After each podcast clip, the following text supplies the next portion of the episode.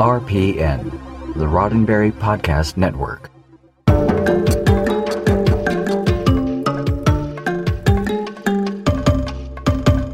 Plotting a course for the place we're not supposed to go and the part of the galaxy that's still off limits. It's Monday night at 7 p.m. Pacific. It's Mission Log Live. I'm John Champion. And I'm Rekha Sharma. Hello to you, our Star Trek pals, joining us here to talk about new Star Trek when it happens. This week, Picard, Episode 6, The Impossible Box.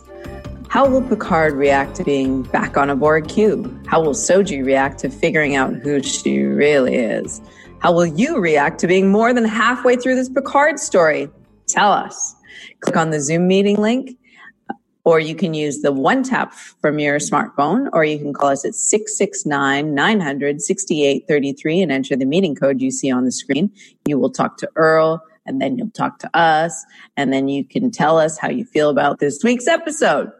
Whether you're joining us live or later, please do remember to hit like, share, and invite your friends to join us for a lively question discussion every week. It's truly the best way to validate our very existence. See, as an actor, you're told to make strong choices. Like you go into an audition and they say, make a new choice. And you got to make a bold choice. You got to stick with it. That's what you just did. That's why you're a pro. Well done. So again, that number to call us tonight and to share your comments or questions on Picard, 669-900-6833, or use the one tap from your smartphone, or better yet, click the Zoom meeting link. I know I am so happy and proud and privileged that there are already like 4 people waiting, even from before we started, to join us on the show tonight. How cool is that? It's like, awesome. Like, is this what it feels like to be one of the popular kids in school? Because I don't know that feeling. You do now. Aww. It's such a good feeling. It's great. I have a cookie. Such a good feeling. You just celebrate with a cookie. I love it. Hey, we're going to say hello to the chat room. Well, you enjoy your cookie, Rekha. We have so many people saying hello. There's Karen. There's Craig. Craig says, good evening, everyone. Hope you're all having a spectacular day, which I am. Thank you. Looking forward to another mission log. We have Zach. Zach, unfortunately, still working, so he won't be able to watch live, but he does have some comments about Data and Hugh and Jurati, just all kinds of stuff. We'll maybe get into that a little later. I'll copy and paste that into the notes. There's Robert, there's Peter, there's Pam, there's Craig, there's Tate, there's Dennis, and a lot of people already with very good questions about the episode, and just a lot of people saying hi. So there's Alan Perry saying, hi, everyone. Good evening, John, Rekha, and Earl. There's McKinney saying, hey, Trek family. That's what we are. Good to see you here. Yeah, there's Meredith. Meredith, number one Mission Log Live fan. Thank you for joining us, Meredith. Awesome. There's Chuck. Yeah, there's Steve, Paul, so many people who are chiming in. It's awesome to see you all, and I can't wait to hear your comments on the show today. Oh, and boom, checking in, Scott Palm right there joining us tonight. So thank you, everybody who is joining us right now and saying hello in the chat. I cannot wait to hear your comments on this episode. Before we do the recap, before we do all that fun stuff, just a quick reminder. So next week, episode 7 of Picard, Monday night, 7 Pacific, 10 Eastern. And we've decided that after the run of Picard, so after these 10 episodes, there will be 2 wrap-up shows. Norman's going to come back in and join us. So we're going to do 2 wrap-up shows, have all of your calls, of course. But then on that second show, still with your calls, we have a special guest. We have Phil Plait, the bad astronomer. He will be our special guest to talk about Picard, because that man is, he is smart, he is scientific, and he is a Trekkie, and he has opinions. So he's going to join us for that show. So that will be awesome. Also, as I kind of teased last week, there are some convention plans coming up. So I hope that those of you who are local, or even if you're not and you're planning to come in for the Nichelle Nichols Farewell Convention in May, cannot wait to see you all there. And then WonderCon, which is in Anaheim, in April 10th, 11th, 12th. Hope to see you there, too. Still working out details of exactly when we will be there doing what. But do join us. And everybody who's on the cruise right now, hello. Hi. Yeah, I don't know if you're catching us live because Wi-Fi stinks on a cruise ship. No, but I imagine, you might get the download later. And I'm so jealous of everybody who's on that trip right now. I know, right? So cool. They're just having a blast. So, Rekha, before I get into the recap, let's do that poll thing that we do every week. I'll let you remind us what our poll question was for last week. Sure thing. But before we go on, I want to just pipe in there and say that I will also be at the Nichelle Nichols farewell tour or whatever it's called. Right on. So yeah, I'm excited to be there too. Excellent. I'm so glad. All right. It'll be a blast. All right. Now it's a party.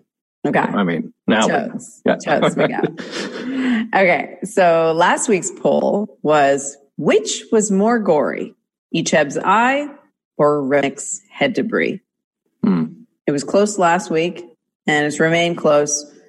Icheb's eye is at 52%. Remic's head debris is at 48%.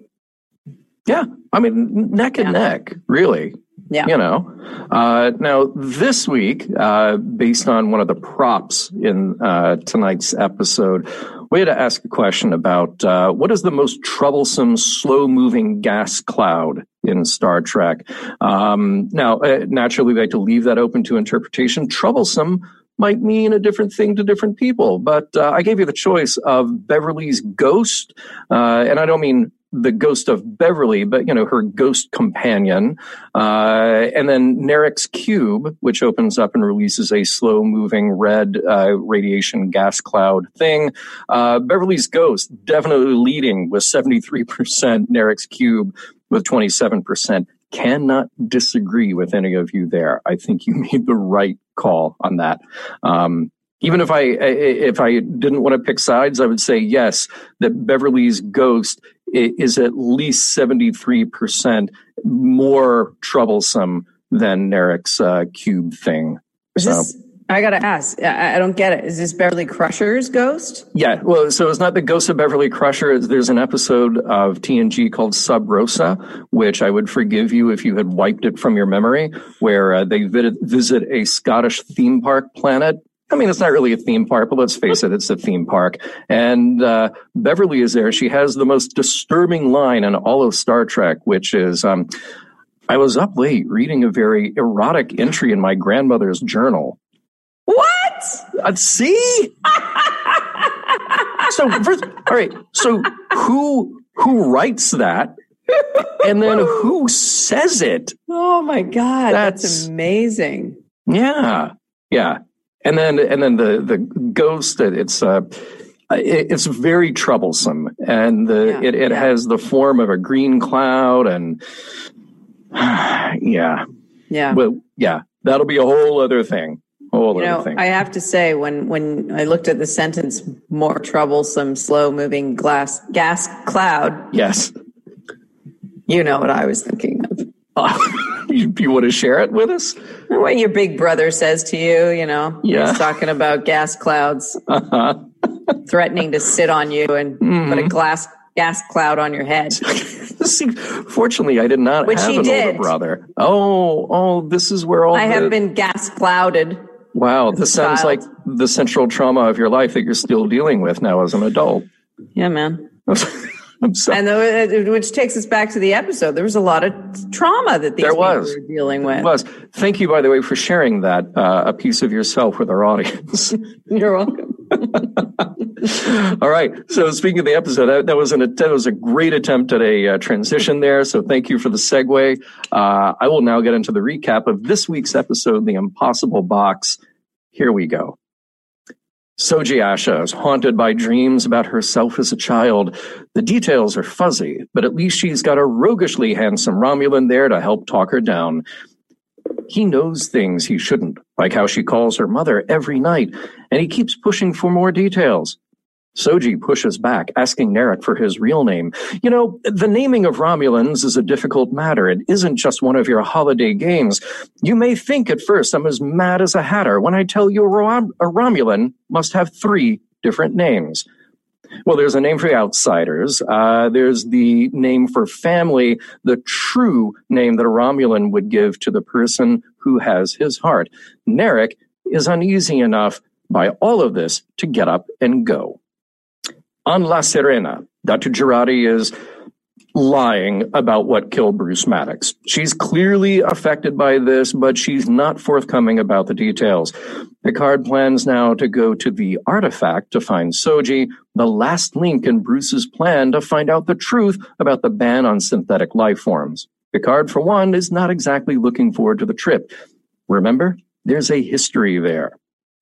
So, Jurati is feeling pretty emotionally compromised by this whole thing, and late one night, she decides to ease that pain, at least temporarily, by having a roll in the quarters with Captain Rios.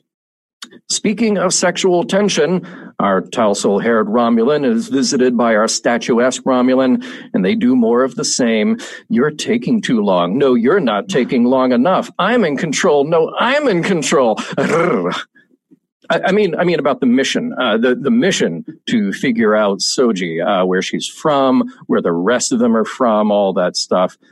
Narek needs more time since he thinks the fact that Soji dreams is tied to her trying to reconcile her programming with the pretense that she's human. He's using a little cube puzzle toy to try to explain it all to Narissa, but she just wants results. With Picard and crew some 3 hours from the Borg cube, they don't actually have permission or credentials to be there, and to Raffi, leaning on a connection at Starfleet to grudgingly arrange for diplomatic credentials for Picard for 24 hours. Raffi is impaired by all the stuff she's putting into her body and the emotional baggage she's spent. Her Starfleet connection says to never call again. After stumbling away, Rios calmly tucks her in. Raffi is haunted by the failure to connect with her son, and Rios can only tell her that we don't all get everything right. Over on the artifact, the more Narek has gotten into Soji's head, the more she is trying to put the pieces together for herself. Did you know that every night she talks to her mother for exactly 70 seconds before falling asleep? Weird, right? And all those family photos and keepsakes? Testing reveals that none of them are more than 3 years old. Very weird if you're human and totally not an android. Picard's welcome on the artifact is terrifying at first, but he sees that old familiar face of Hugh, comes to realize through Hugh's tour that the XBs are victims who need help and are recovering the best they can. Then talk turns to Soji, who is escorted into a secret Romulan meditation chamber by Narek. He feels safe there, and even wants to reveal to her that his real name is Hai Yan. He then proceeds to walk her through a kind of guided meditation of her dream. There are no electric sheep. She's seeing images of her younger self at home, sneaking into her father's lab. She can't quite see him, but she's startled to see herself in pieces on his workbench. Above her, the image of two red moons and lightning, and as Narissa listens in secretly, this is the clue the Romulans needed about where precisely Daj and Soji were made. Her usefulness up, Narek leaves the room after depositing his little mystery box on the table. It opens to release a very slow-moving red cloud of radiation, which Soji, now activated, escapes by punching through the floor. Hot on the trail are Hugh and Picard, who manage to meet Soji in time to direct her away from the oncoming Romulan guards and into the Borg Queen's chamber. There, a new piece of tech awaits, a super-powerful transporter that can get them far, far away. Picard calls La Sirena to tell Captain Rios to rendezvous with them on Nepenthe and hurry. Elnor has meanwhile defied Picard's orders to stay behind on the ship. He and Hugh will distract more oncoming guards long enough to let Picard and Soji escape. See you in a few light years. The end. Voila. Voila, indeed. So there we go. I mean, look, I got notes. You got notes. We all got notes. But we got callers. Should we just dive right in? Hell yes. All right, let's dive right in. So first up on the show, looks like we have Egan, who has been waiting patiently to join us. Egan, welcome to the show. Oh, hello, John and Rekha. How are you guys doing this evening? Good. Doing excellent. How are you? Excellent. Doing great. Thank you for asking. Great. Oh, so my goodness. I have so many things, but of course, there's so many wonderful folks in the room there. I'll just... Go. Cool. And you cut me up. Lay it on us. Yeah. Okay. Well, one, I just wanted to mention, thanks to, Earl, of course, but I don't know if you're aware, this evening it's actually the emergency Earl hologram, the EEH. Oh, that's my favorite hologram. Yeah. What? That's great. We're in the presence of a great hologram. Wow. So just wanted to point that out. Thank you, EEH. Nice. And I just quickly want to comment on the poll from last week. No, it's Remek's head. That scarred me as a teenager. It still scars me. It's the worst thing that's ever been on television ever. So Picard can't beat that. So I mean, that was a pretty great effect for 1988 when that something episode like that. Yeah, I was 16 or 17 or something. I'm getting to be an older man at this point, and I still remember that.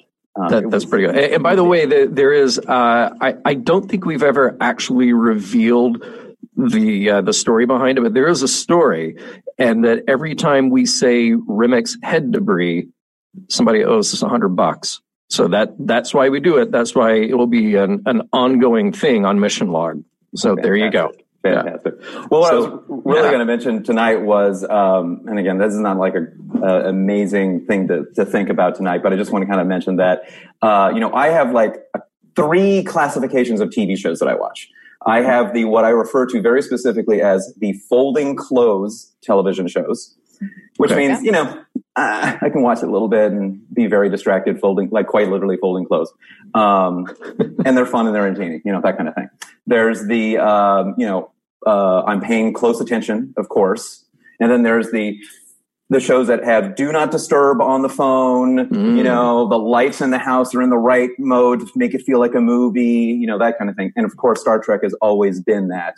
But I wanted to create a new category, and that is, with this week's episode of Picard, Egan on the edge of his seat most of the episode. Awesome. And near the end, as they're being chased through the Borg cube and swords are about to be drawn, I actually stood up from my couch and I approached the television. This was just something that just happened spontaneously. I didn't think about it. I was standing within just feet of my screen, just riveted. This show is terrific. That's so cool to hear that it had that much of an impact on you. Tell us about the moments, man. Tell us about the moments that just that grabbed you.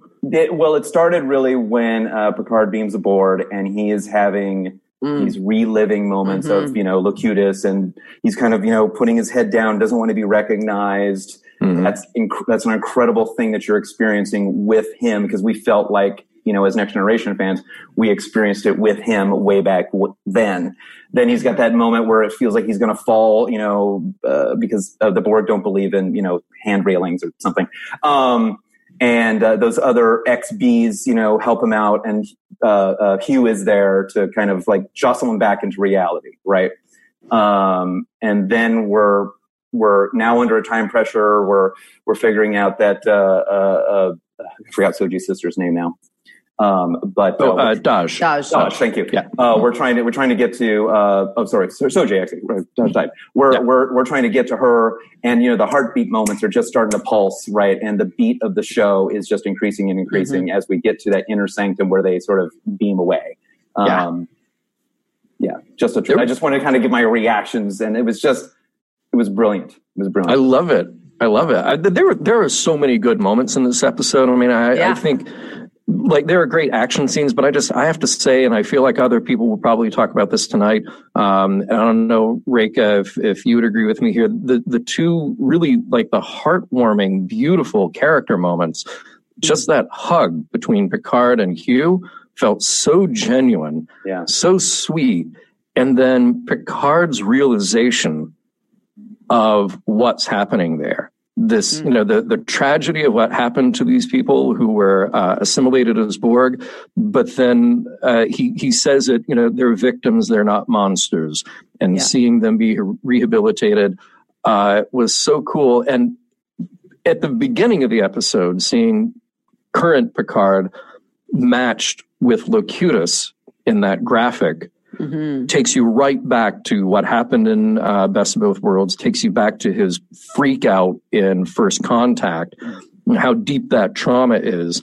And to see that this new emotion wash over him, and his sympathy and concern for these other people was, I thought it was beautiful.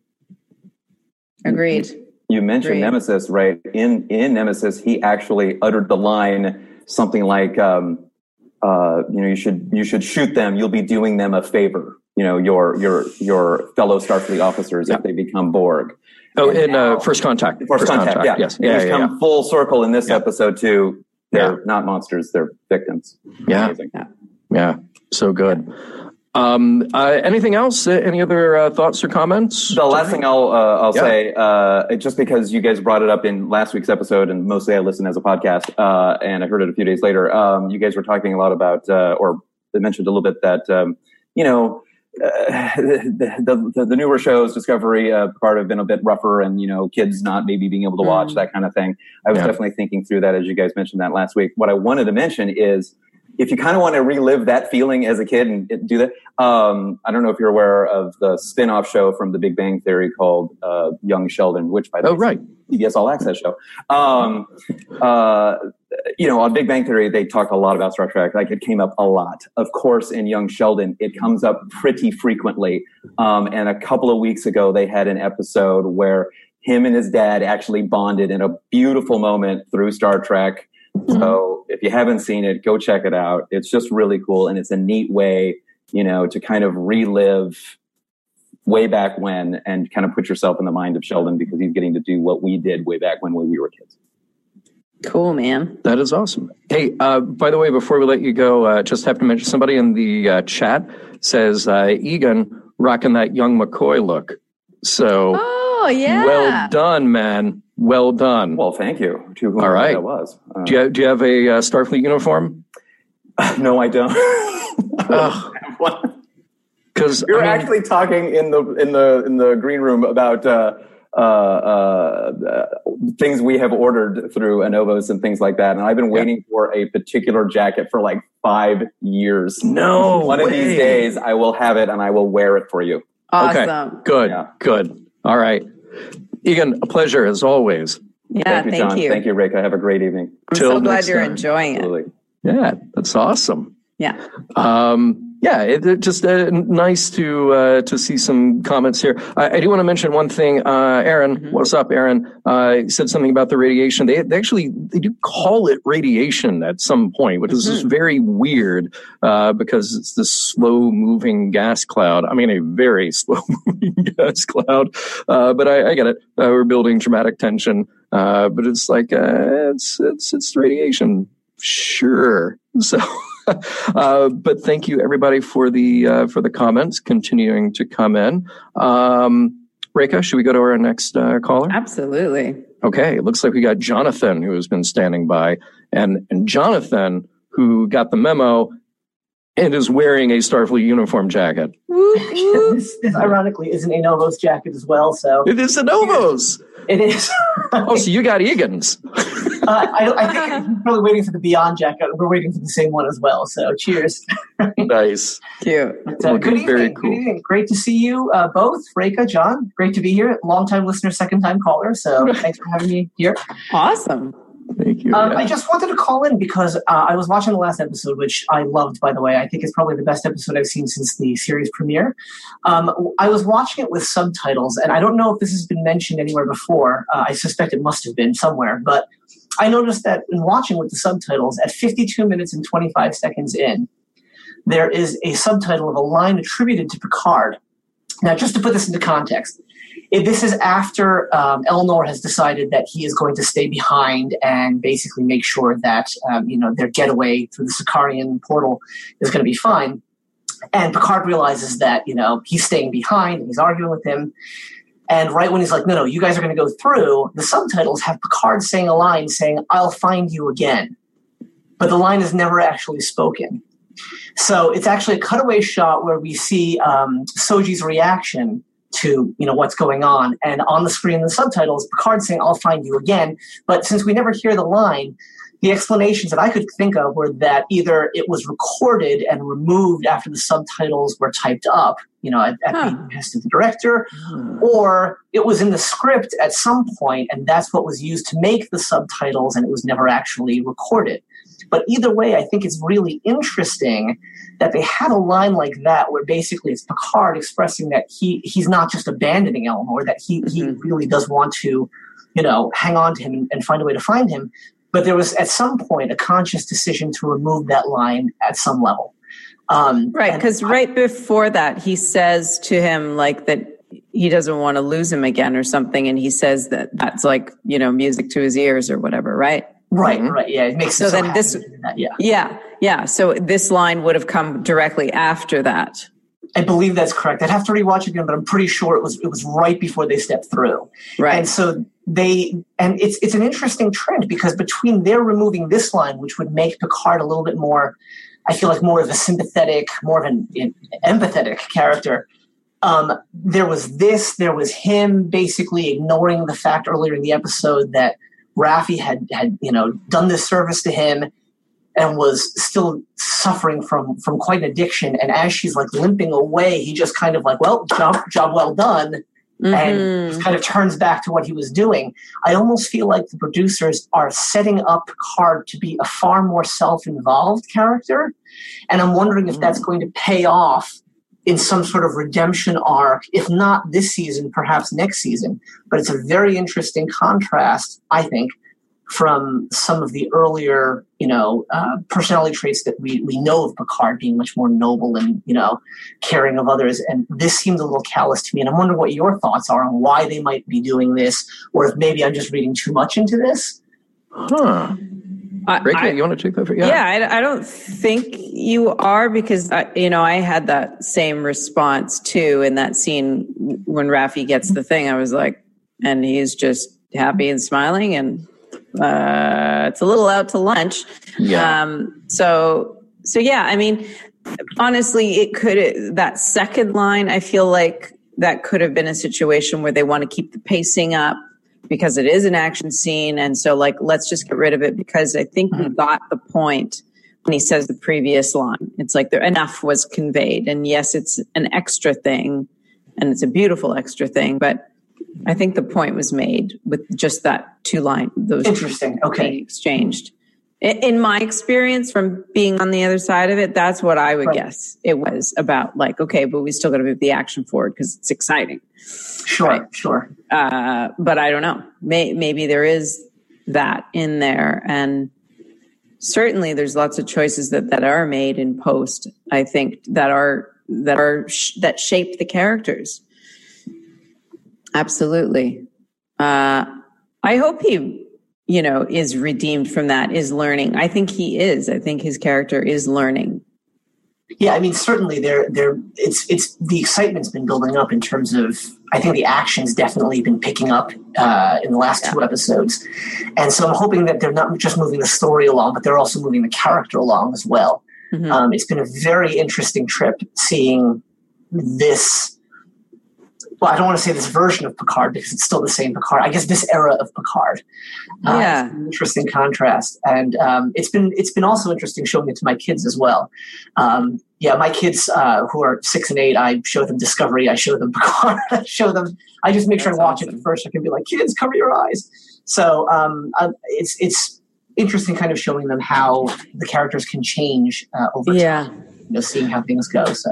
It's been fun. It's interesting, and we talked about this a little bit in Mission Log, how Picard grows and changes for better or for worse over time. And, you know, the Picard that we get in First Contact, who is full of anger about the Borg, is different from the Picard that we had before.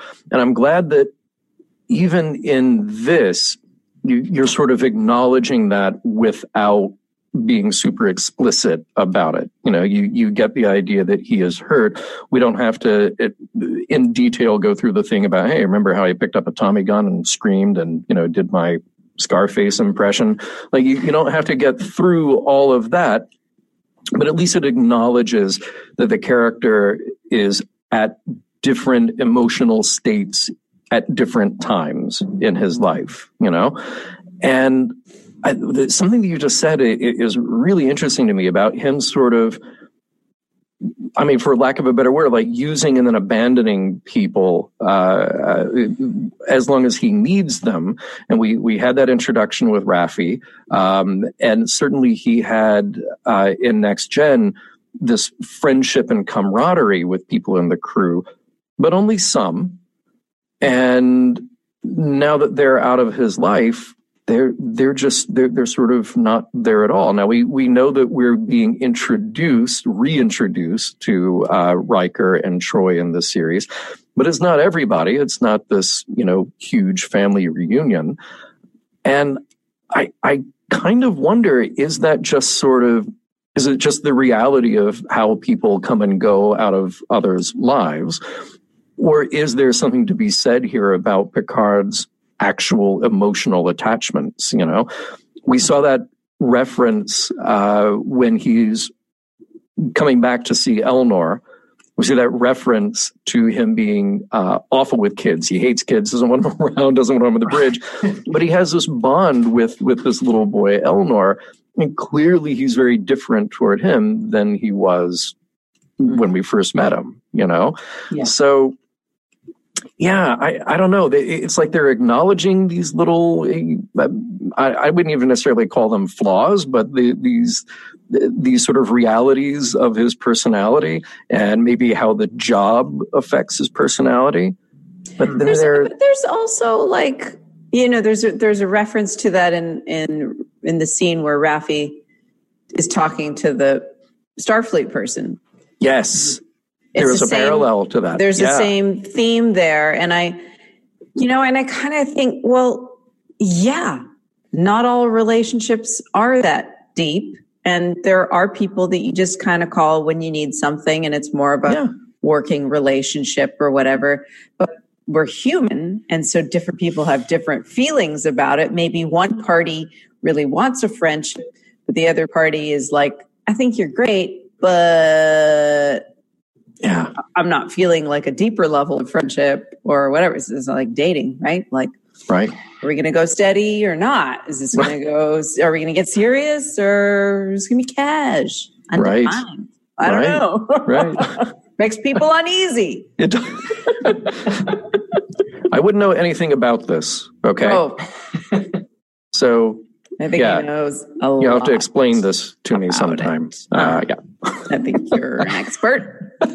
We'll get into that another time. All right. Hey, Jonathan, any other comments or thoughts or questions tonight? Just one last thing I wanted to say before I left.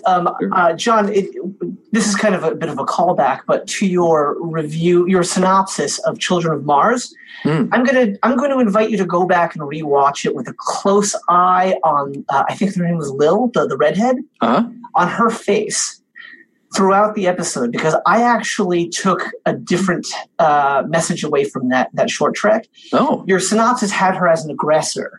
And I think in rewatching it that she actually didn't realize what she had done, and everything she did subsequently in that episode was trying to make things better, and it just went horribly wrong. So I think if you watch it again, you might find that maybe she just didn't realize what she had done. And even the drawing of the teacher, I think that was her attempt to kind of be like, sorry, I didn't realize, and to make her feel better, but it got caught by the teacher and all went horribly wrong. But maybe not. I recommend rewatching it, and we can talk about it in Vegas. This. That's very interesting. I thought the initial moment was accidental, but then that kicked off this thing where it kicked off this rivalry. That is very interesting. I will go back and watch it. Thank you. All right, we'll discuss in a few months. Cheers. We'll see you in Vegas, if not before. All right. Great to see all of you again. Cheers. Thanks so much. You too. Thank you. Take care, Jonathan. Have a good evening. You too. All right. So, hey, next up, it looks like Rhea is ready to go here on Mission Log Live. Welcome to the show, Rhea. Good evening. Good to see you all. Hi. Hey, likewise. Good to see you. What is up? Well, a lot of stuff. This was a great episode. I kind of watched it Egan style, except in my ultimate pack-led wisdom. I watched it at the gym on the treadmill. And so by the end, amazing. Yeah. I about did you run extra like normal, more than normal? Well, luckily I didn't run that long, so by then I was on the massage bed. but I wasn't getting this water jet massage thing. It's pretty awesome. Oh my God. Needless to say, I wasn't like getting very relaxed. I mean, I was like holding it like this and sitting up and aiming at my phone. But yeah, that was an exciting episode. Mm-hmm. A lot of, I think, and kind of off of what Jonathan was just saying with Picard, I kind of thought this episode was a turning point for his character. You know, we'd seen plenty of examples how, okay, he was this great Starfleet captain. Now he's retired, maybe a little full of himself, maybe has isolated himself from a lot of his, former friends. But I think there was some redemption in this episode. First of all, seeing Hugh. Hugh was the first person that was actually happy to see him, aside from Daj, I guess. But that was kind of nice. Oh, shoot. There were like 2 or 3 other things. Now I can't remember. But so anyway, I think it's kind of a turning point there. Although I definitely agree with kind of what everyone's saying about the interaction with Raffi. She basically sold out what appeared to have been a close friendship at one time. This friend says, don't ever call me again. You could see Raffi's face. She was devastated. And there's a polite golf clap. That was a little harsh. But. Yeah. Yeah. That's such a tough moment because she's drunk. She's, she's got the snake weed or whatever. And then she finishes that moment, which is really hard all around. Like you said, everybody claps. And then, as somebody pointed out, I believe it's actually Elijah from Priority One, and then they swell the music with the Star Trek theme. Like this and was... I gotta say, the music throughout that whole scene was a very interesting and curious choice because it was like very light and fun. Yeah. Yeah. While she's doing, there was enough difficulty emotionally in that scene that I thought it just didn't resonate for me. It didn't quite line up. It stood out. It was like, this doesn't feel right. Yeah. Even if you notice the soundtrack, it's like, it should just almost be like not even noticeable, it just fits perfectly with the moment and you don't even kind of notice it. But to me, it was jarring. And I thought, what is the intention here of this scene? What are we doing? Well, I think between the music and the applause, I kind of appreciated the juxtaposition a little bit. I was married to an alcoholic for years, and this is someone that makes Raffi look like a casual drinker. Yeah. So, I don't know. I don't know how deep you want me to get here because I could get pretty deep. But, someone in Raffi's position, what she said jokingly to her friend, oh, I still plan to drink myself to death. No, in all seriousness, she does plan to drink herself to death, and she will continue to do what she's doing until she finds some reason that she wants to change. But I can still picture that look on her face when her friend said, don't ever call again. And the guilt and the shame that alcoholics go through or addicts of any sort, and they're in front of your whole crew and your old friend and everything. Everyone knows that you're hammered, you're high.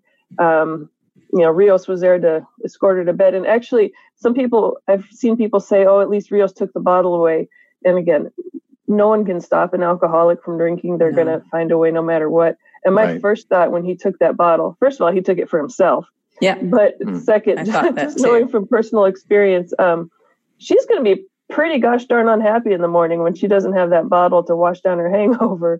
So, thanks a lot, Rios. But I'm sure they have some 24th century, I don't know, hangover help. Coffee in the Replicator is what. Yeah, they had that too. Yeah.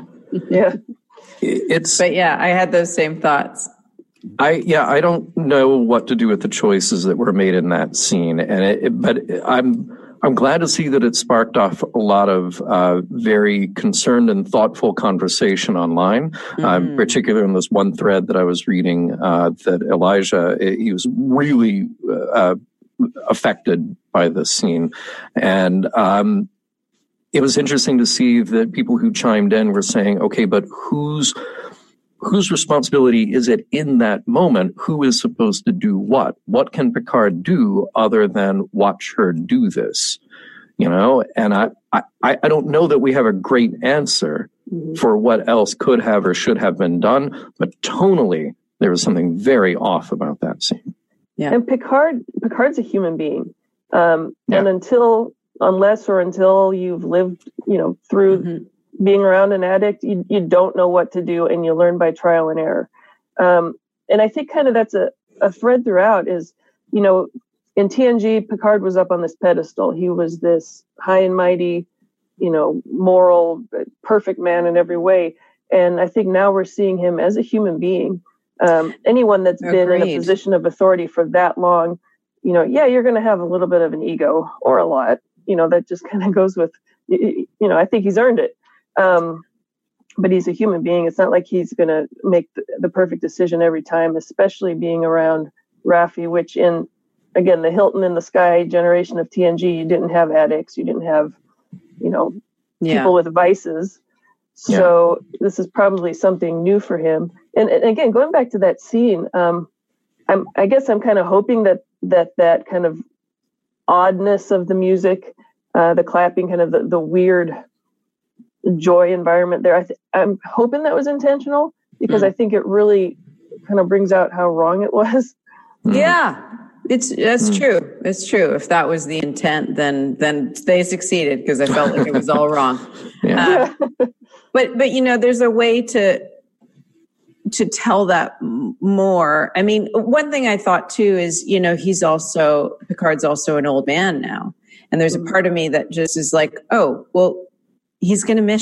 He's just going to, excuse my language, but you know, that you know, we become more childlike as we enter the last phase of life, and we will miss things. And there's a sweetness to him now with that, with his age, that I quite enjoy, and sweetness and an innocence that comes through in his performance. I'm glad you said that, because that was so true of my dad when I was married, and the way my dad related to him, and just could not understand, you know, why somebody would do this to himself and to everyone around him, and that kind of the innocence that my dad has. Right. That's a very good point. I see that with Picard as well. Yeah.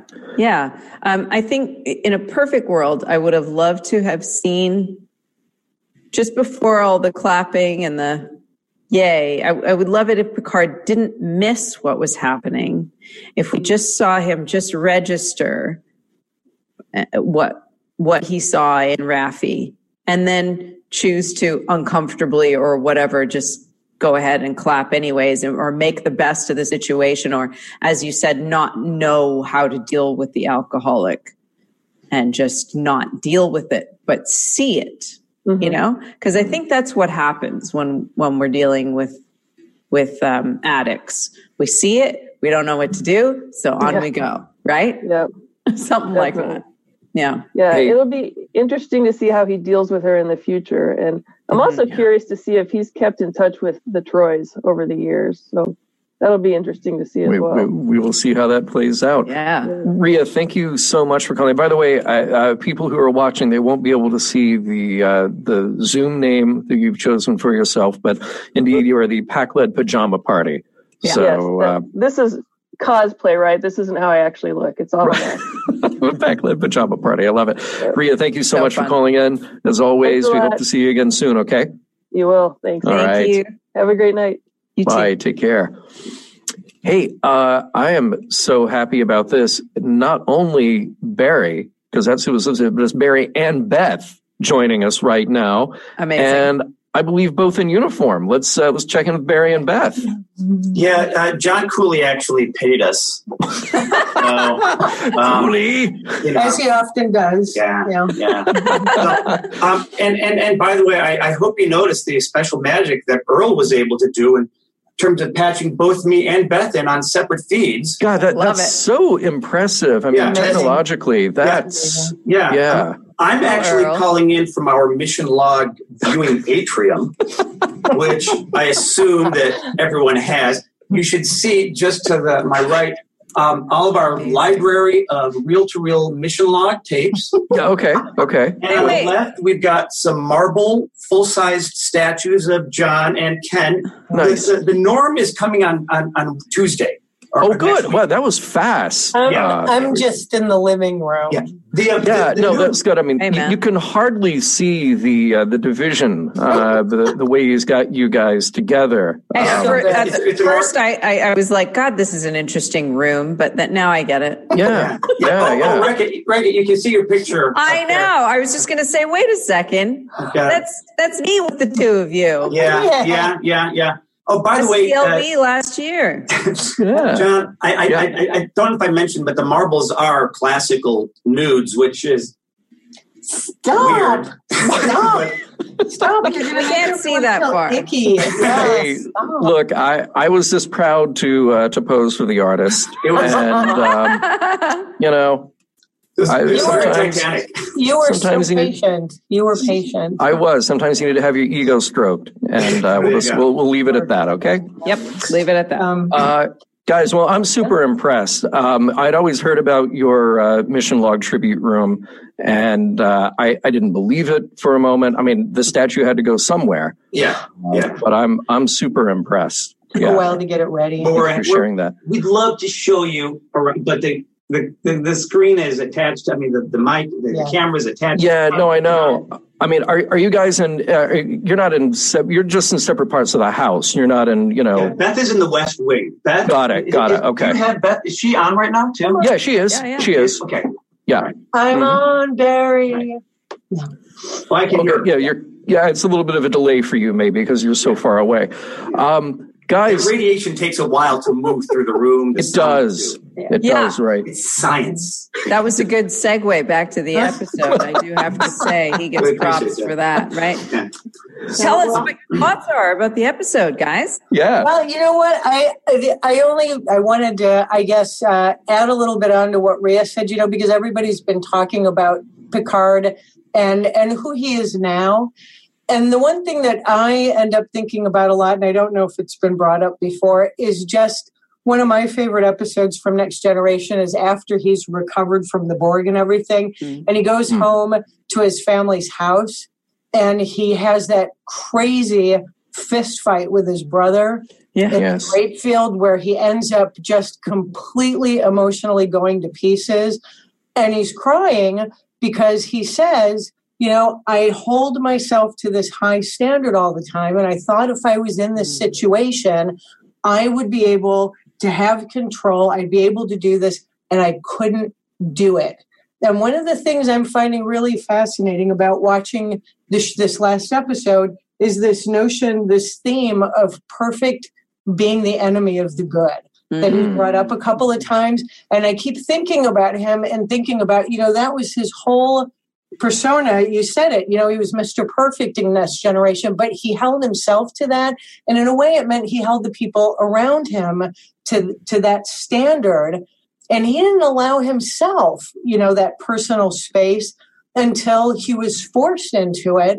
And he ended up being a complete emotional mess on the ground and everything. And I do wonder, when I got back to seeing him in this, I just found him fascinating. Everybody is so angry at him, and they're angry at him because they also held him to that perfect ideal, and he fell off by trying, he drew his line and said, you people aren't perfect, I'm taking my toys and going home. And that seems to me like one of the more interesting things about his character. It's both, I think, a real strength in him that he tries to do that, but it's occasionally a real weakness too. And so I found the fact where he is very believable. Starfleet let him down, and he did the same thing. He couldn't accept himself letting himself down. How is he going to accept Starfleet letting him down? So, but he's learning, this notion of perfect maybe being the enemy, of being good. And it seems like it's already starting to change him. He hasn't learned how, as far as I can tell, to even reach out emotionally to the people around him. I mean, the only way he was able to do it with his brother was by getting into a fist fight, Yeah.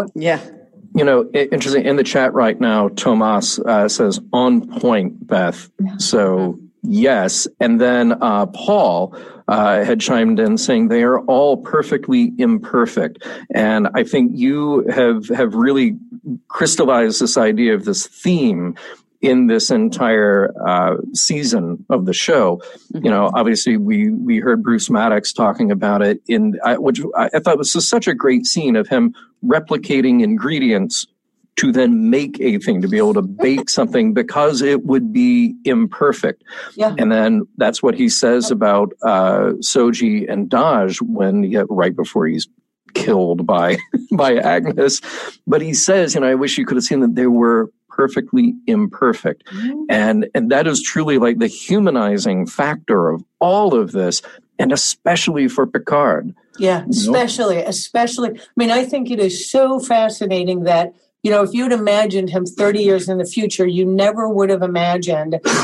Somebody who would have been in the position he's at. It's there, too, when he says, I tendered my resignation, and he's shocked that they accept it. And I don't think it's just because he's arrogant. I think it's also just because he really does have those high ideals, and he respects them and thinks that that's where everybody else is at, but he doesn't know, he doesn't realize that life does get in the way. People aren't perfect. His thing with clapping for Raffi. Mm-hmm. In some ways I really kind of enjoyed that because I felt like that was a perfect showing of like how he's still kind of missing the point. He's clapping because she did the right thing. She did it so beautifully. And she put on this great performance and she pulled herself up to like meet that moment and everything. And then she fell apart at the end and he didn't expect it because that's not him, even though it's happened to him, Yeah. So, it is that notion of the perfect getting in the way of the good. And the fact that you cut yourself off from the good by demanding the perfect all the time. Right. Yeah. Yeah. Now, Barry, I know that you're on delay, so if that went up to the satellite and then back to your room, if you caught all of that, do you have any follow-up comment? She was cutting out on a lot of what that was. Yeah, sure. It happens. There's just multiple upstream, multiple downstream. So, can I just say something that's a little self-serving? Mm-hmm. I would never take that away from you. Yeah. Thanks. Since I normally listen to this podcast on my drive into work, mm-hmm. If I may say something to myself, Betty, don't miss exit 105. It's coming up pretty soon. If you don't get the exit, you're going to have to drive all the way around campus, and you don't want to do that, laddie. Thank you. That's, what universe are you from? That's really gonna. What I want to know is how you are going to time the watching of the episode to this moment. So you're at the exit. He's a scientist, right? Yeah, Barry's a man of science. It's currently 7:52. Yeah. So we're at the last 8 minutes of the episode. I'll let you figure out the rest. All right. So we'll finish up because there are other people. But one thing I did want to say is that, as I've been getting more mature as we go around the sun many times, mm-hmm. I really appreciate the fact that on this show, women are not supposed to necessarily be attractive just if they're terribly young.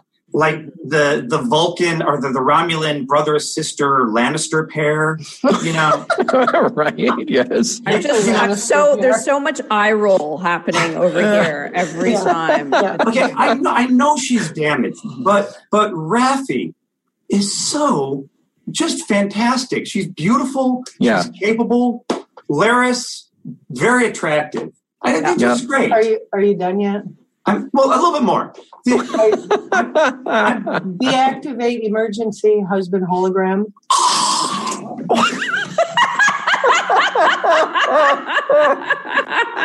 Oh my God. Don't you wish you had one of those? Well, I guess we can always... One last question. It's is a feature just I'll look for in my next husband. I pick them. So is it just me, or did they write in a joke for Rios when he was trying to remember Seven of Nine's name? And he mentioned both 99 as in Get Smart, and 11 as in Stranger Things. I wondered about that. Yeah, I hope so. Too cool. Yeah. Definitely. Beth, thank you so... Reactivate husband. Oh, well, you didn't have to. Restate the nature of the husband emergency.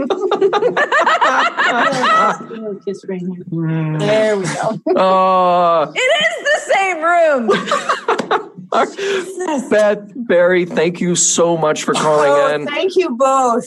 Love to you both, and we'll hopefully call in again soon. But we'll see you in August. All right. Take care. Absolutely. All right. I'm so gullible. Take care, guys. Thanks, bye. Guys. Thanks, Rekha.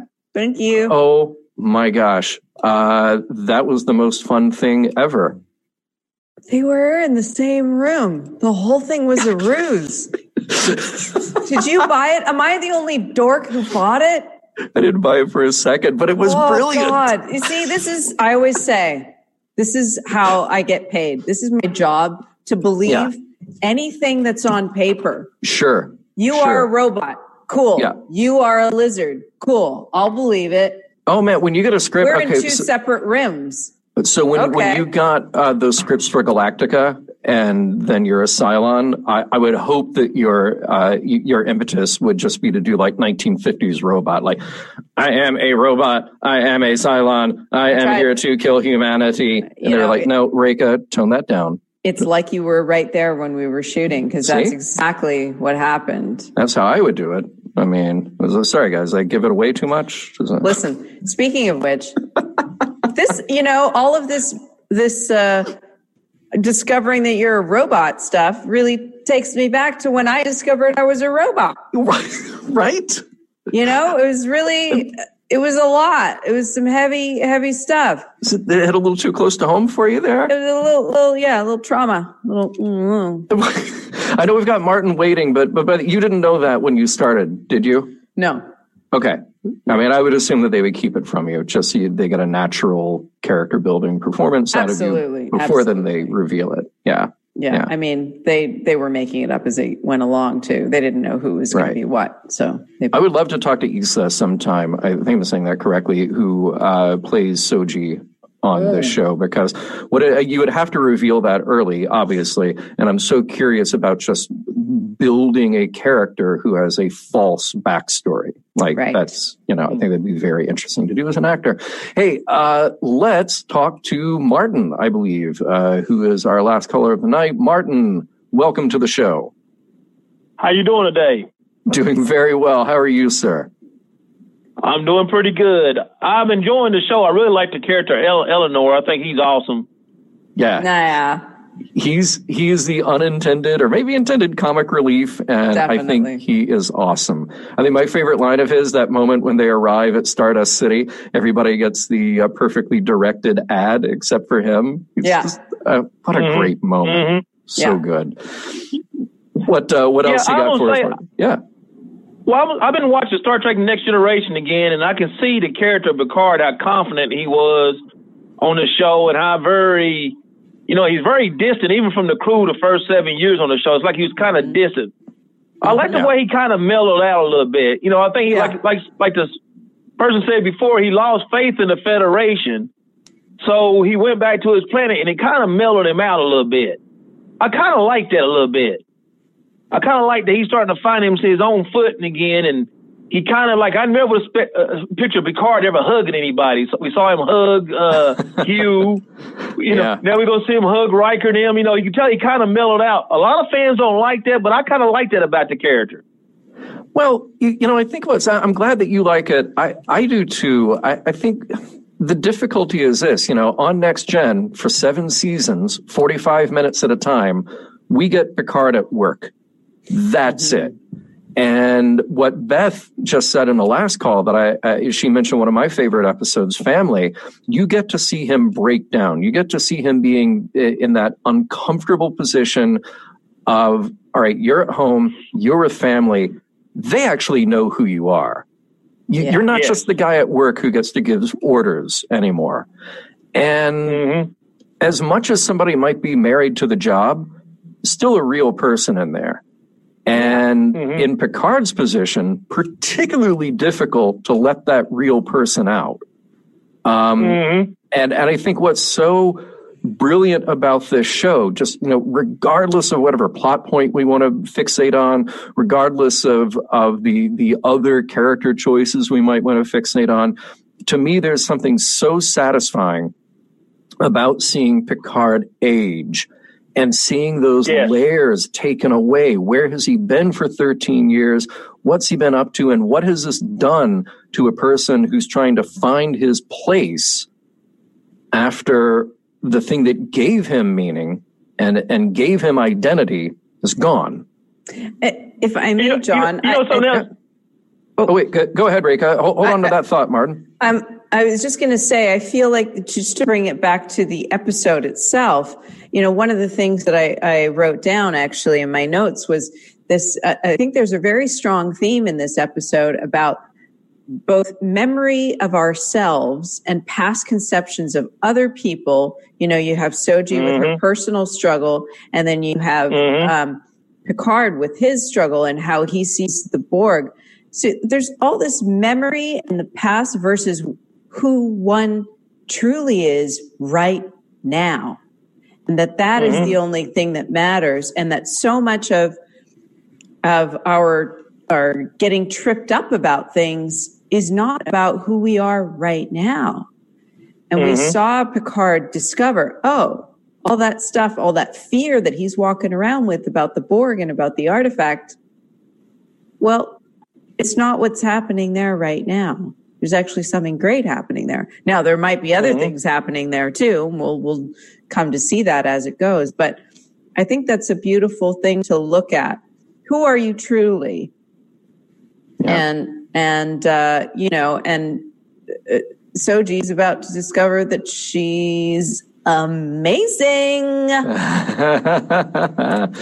Hey, I have some terrible news. We have a comment in the chat that just called it out. David says, "Oh, wow, John and Rekha, this one needs to be a 90-minute show. Sad we are so close." To 2000 hours. And then Earl said he's trying to activate the emergency podcast extension hologram, but such a thing does not exist. Martin, thank you so much for calling in and wrapping up the show with us. Hey, sir, I got one more thing to say. I got a theory. Yeah, okay. All right, lay it on us real quick. Okay, I think the Romulans I think the Vulcans created the Romulans. I think that's why the Romulans, a secret group, hates the synthetics. I think the Romulans are synthetic. And I think the Soji is the daughter of the Borg Queen and Data. Whoa! All right. Look, stay tuned. 4 more episodes. Rekha's mind just blown. My mind blown. You got to check back with us and see how this plays out. Okay. Take care, sir. All right. Thank you. Enjoy your show. Take care. Thank you so much. All right, Earl, Rekha, thank you so much. We just got to take care of the business, and then we're gone for the week. All right. Mission Log Live is produced by Roddenberry Entertainment. Executive producer, Rod Roddenberry. Technical production on Mission Log Live is by the greatest hologram, Earl Green. Be sure to visit podcast.roddenberry.com for the latest from the Roddenberry Podcast Network. If you'd like to support Mission Log directly, give us a look at patreon.com/Mission Log. Thank you to everyone who joined us live or later. We will talk to you next week. Podcast.roddenberry.com. The Roddenberry Podcast Network.